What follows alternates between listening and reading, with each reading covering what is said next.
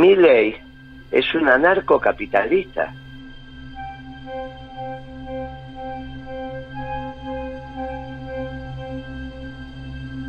La diferencia entre Milei y los anarquistas es que los anarquistas no sostienen la propiedad privada. Y Milei es un extremo defensor de la propiedad privada.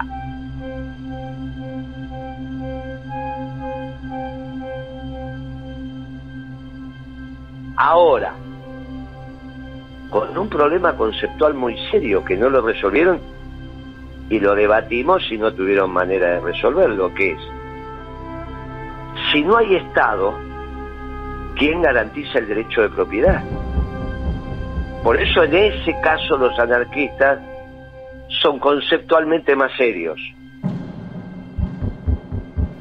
En el caso de Milei, con el cual lo debatí hace algunos años, le digo: mirá, Milei, vos sos un anarcocapitalista, yo te entiendo, somos estudiosos los dos.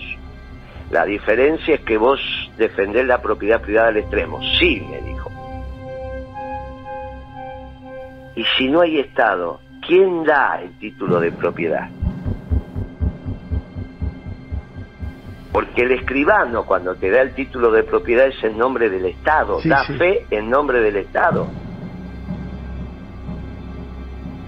Y ese título de propiedad se guarda en el Registro Nacional de la Propiedad, donde certifica el Estado que vos sos propietario de tal cosa.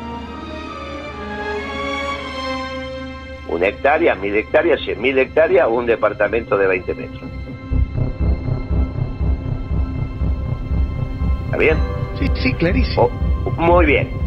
Ese bache conceptual lleva a situaciones muy complejas en la construcción de la política.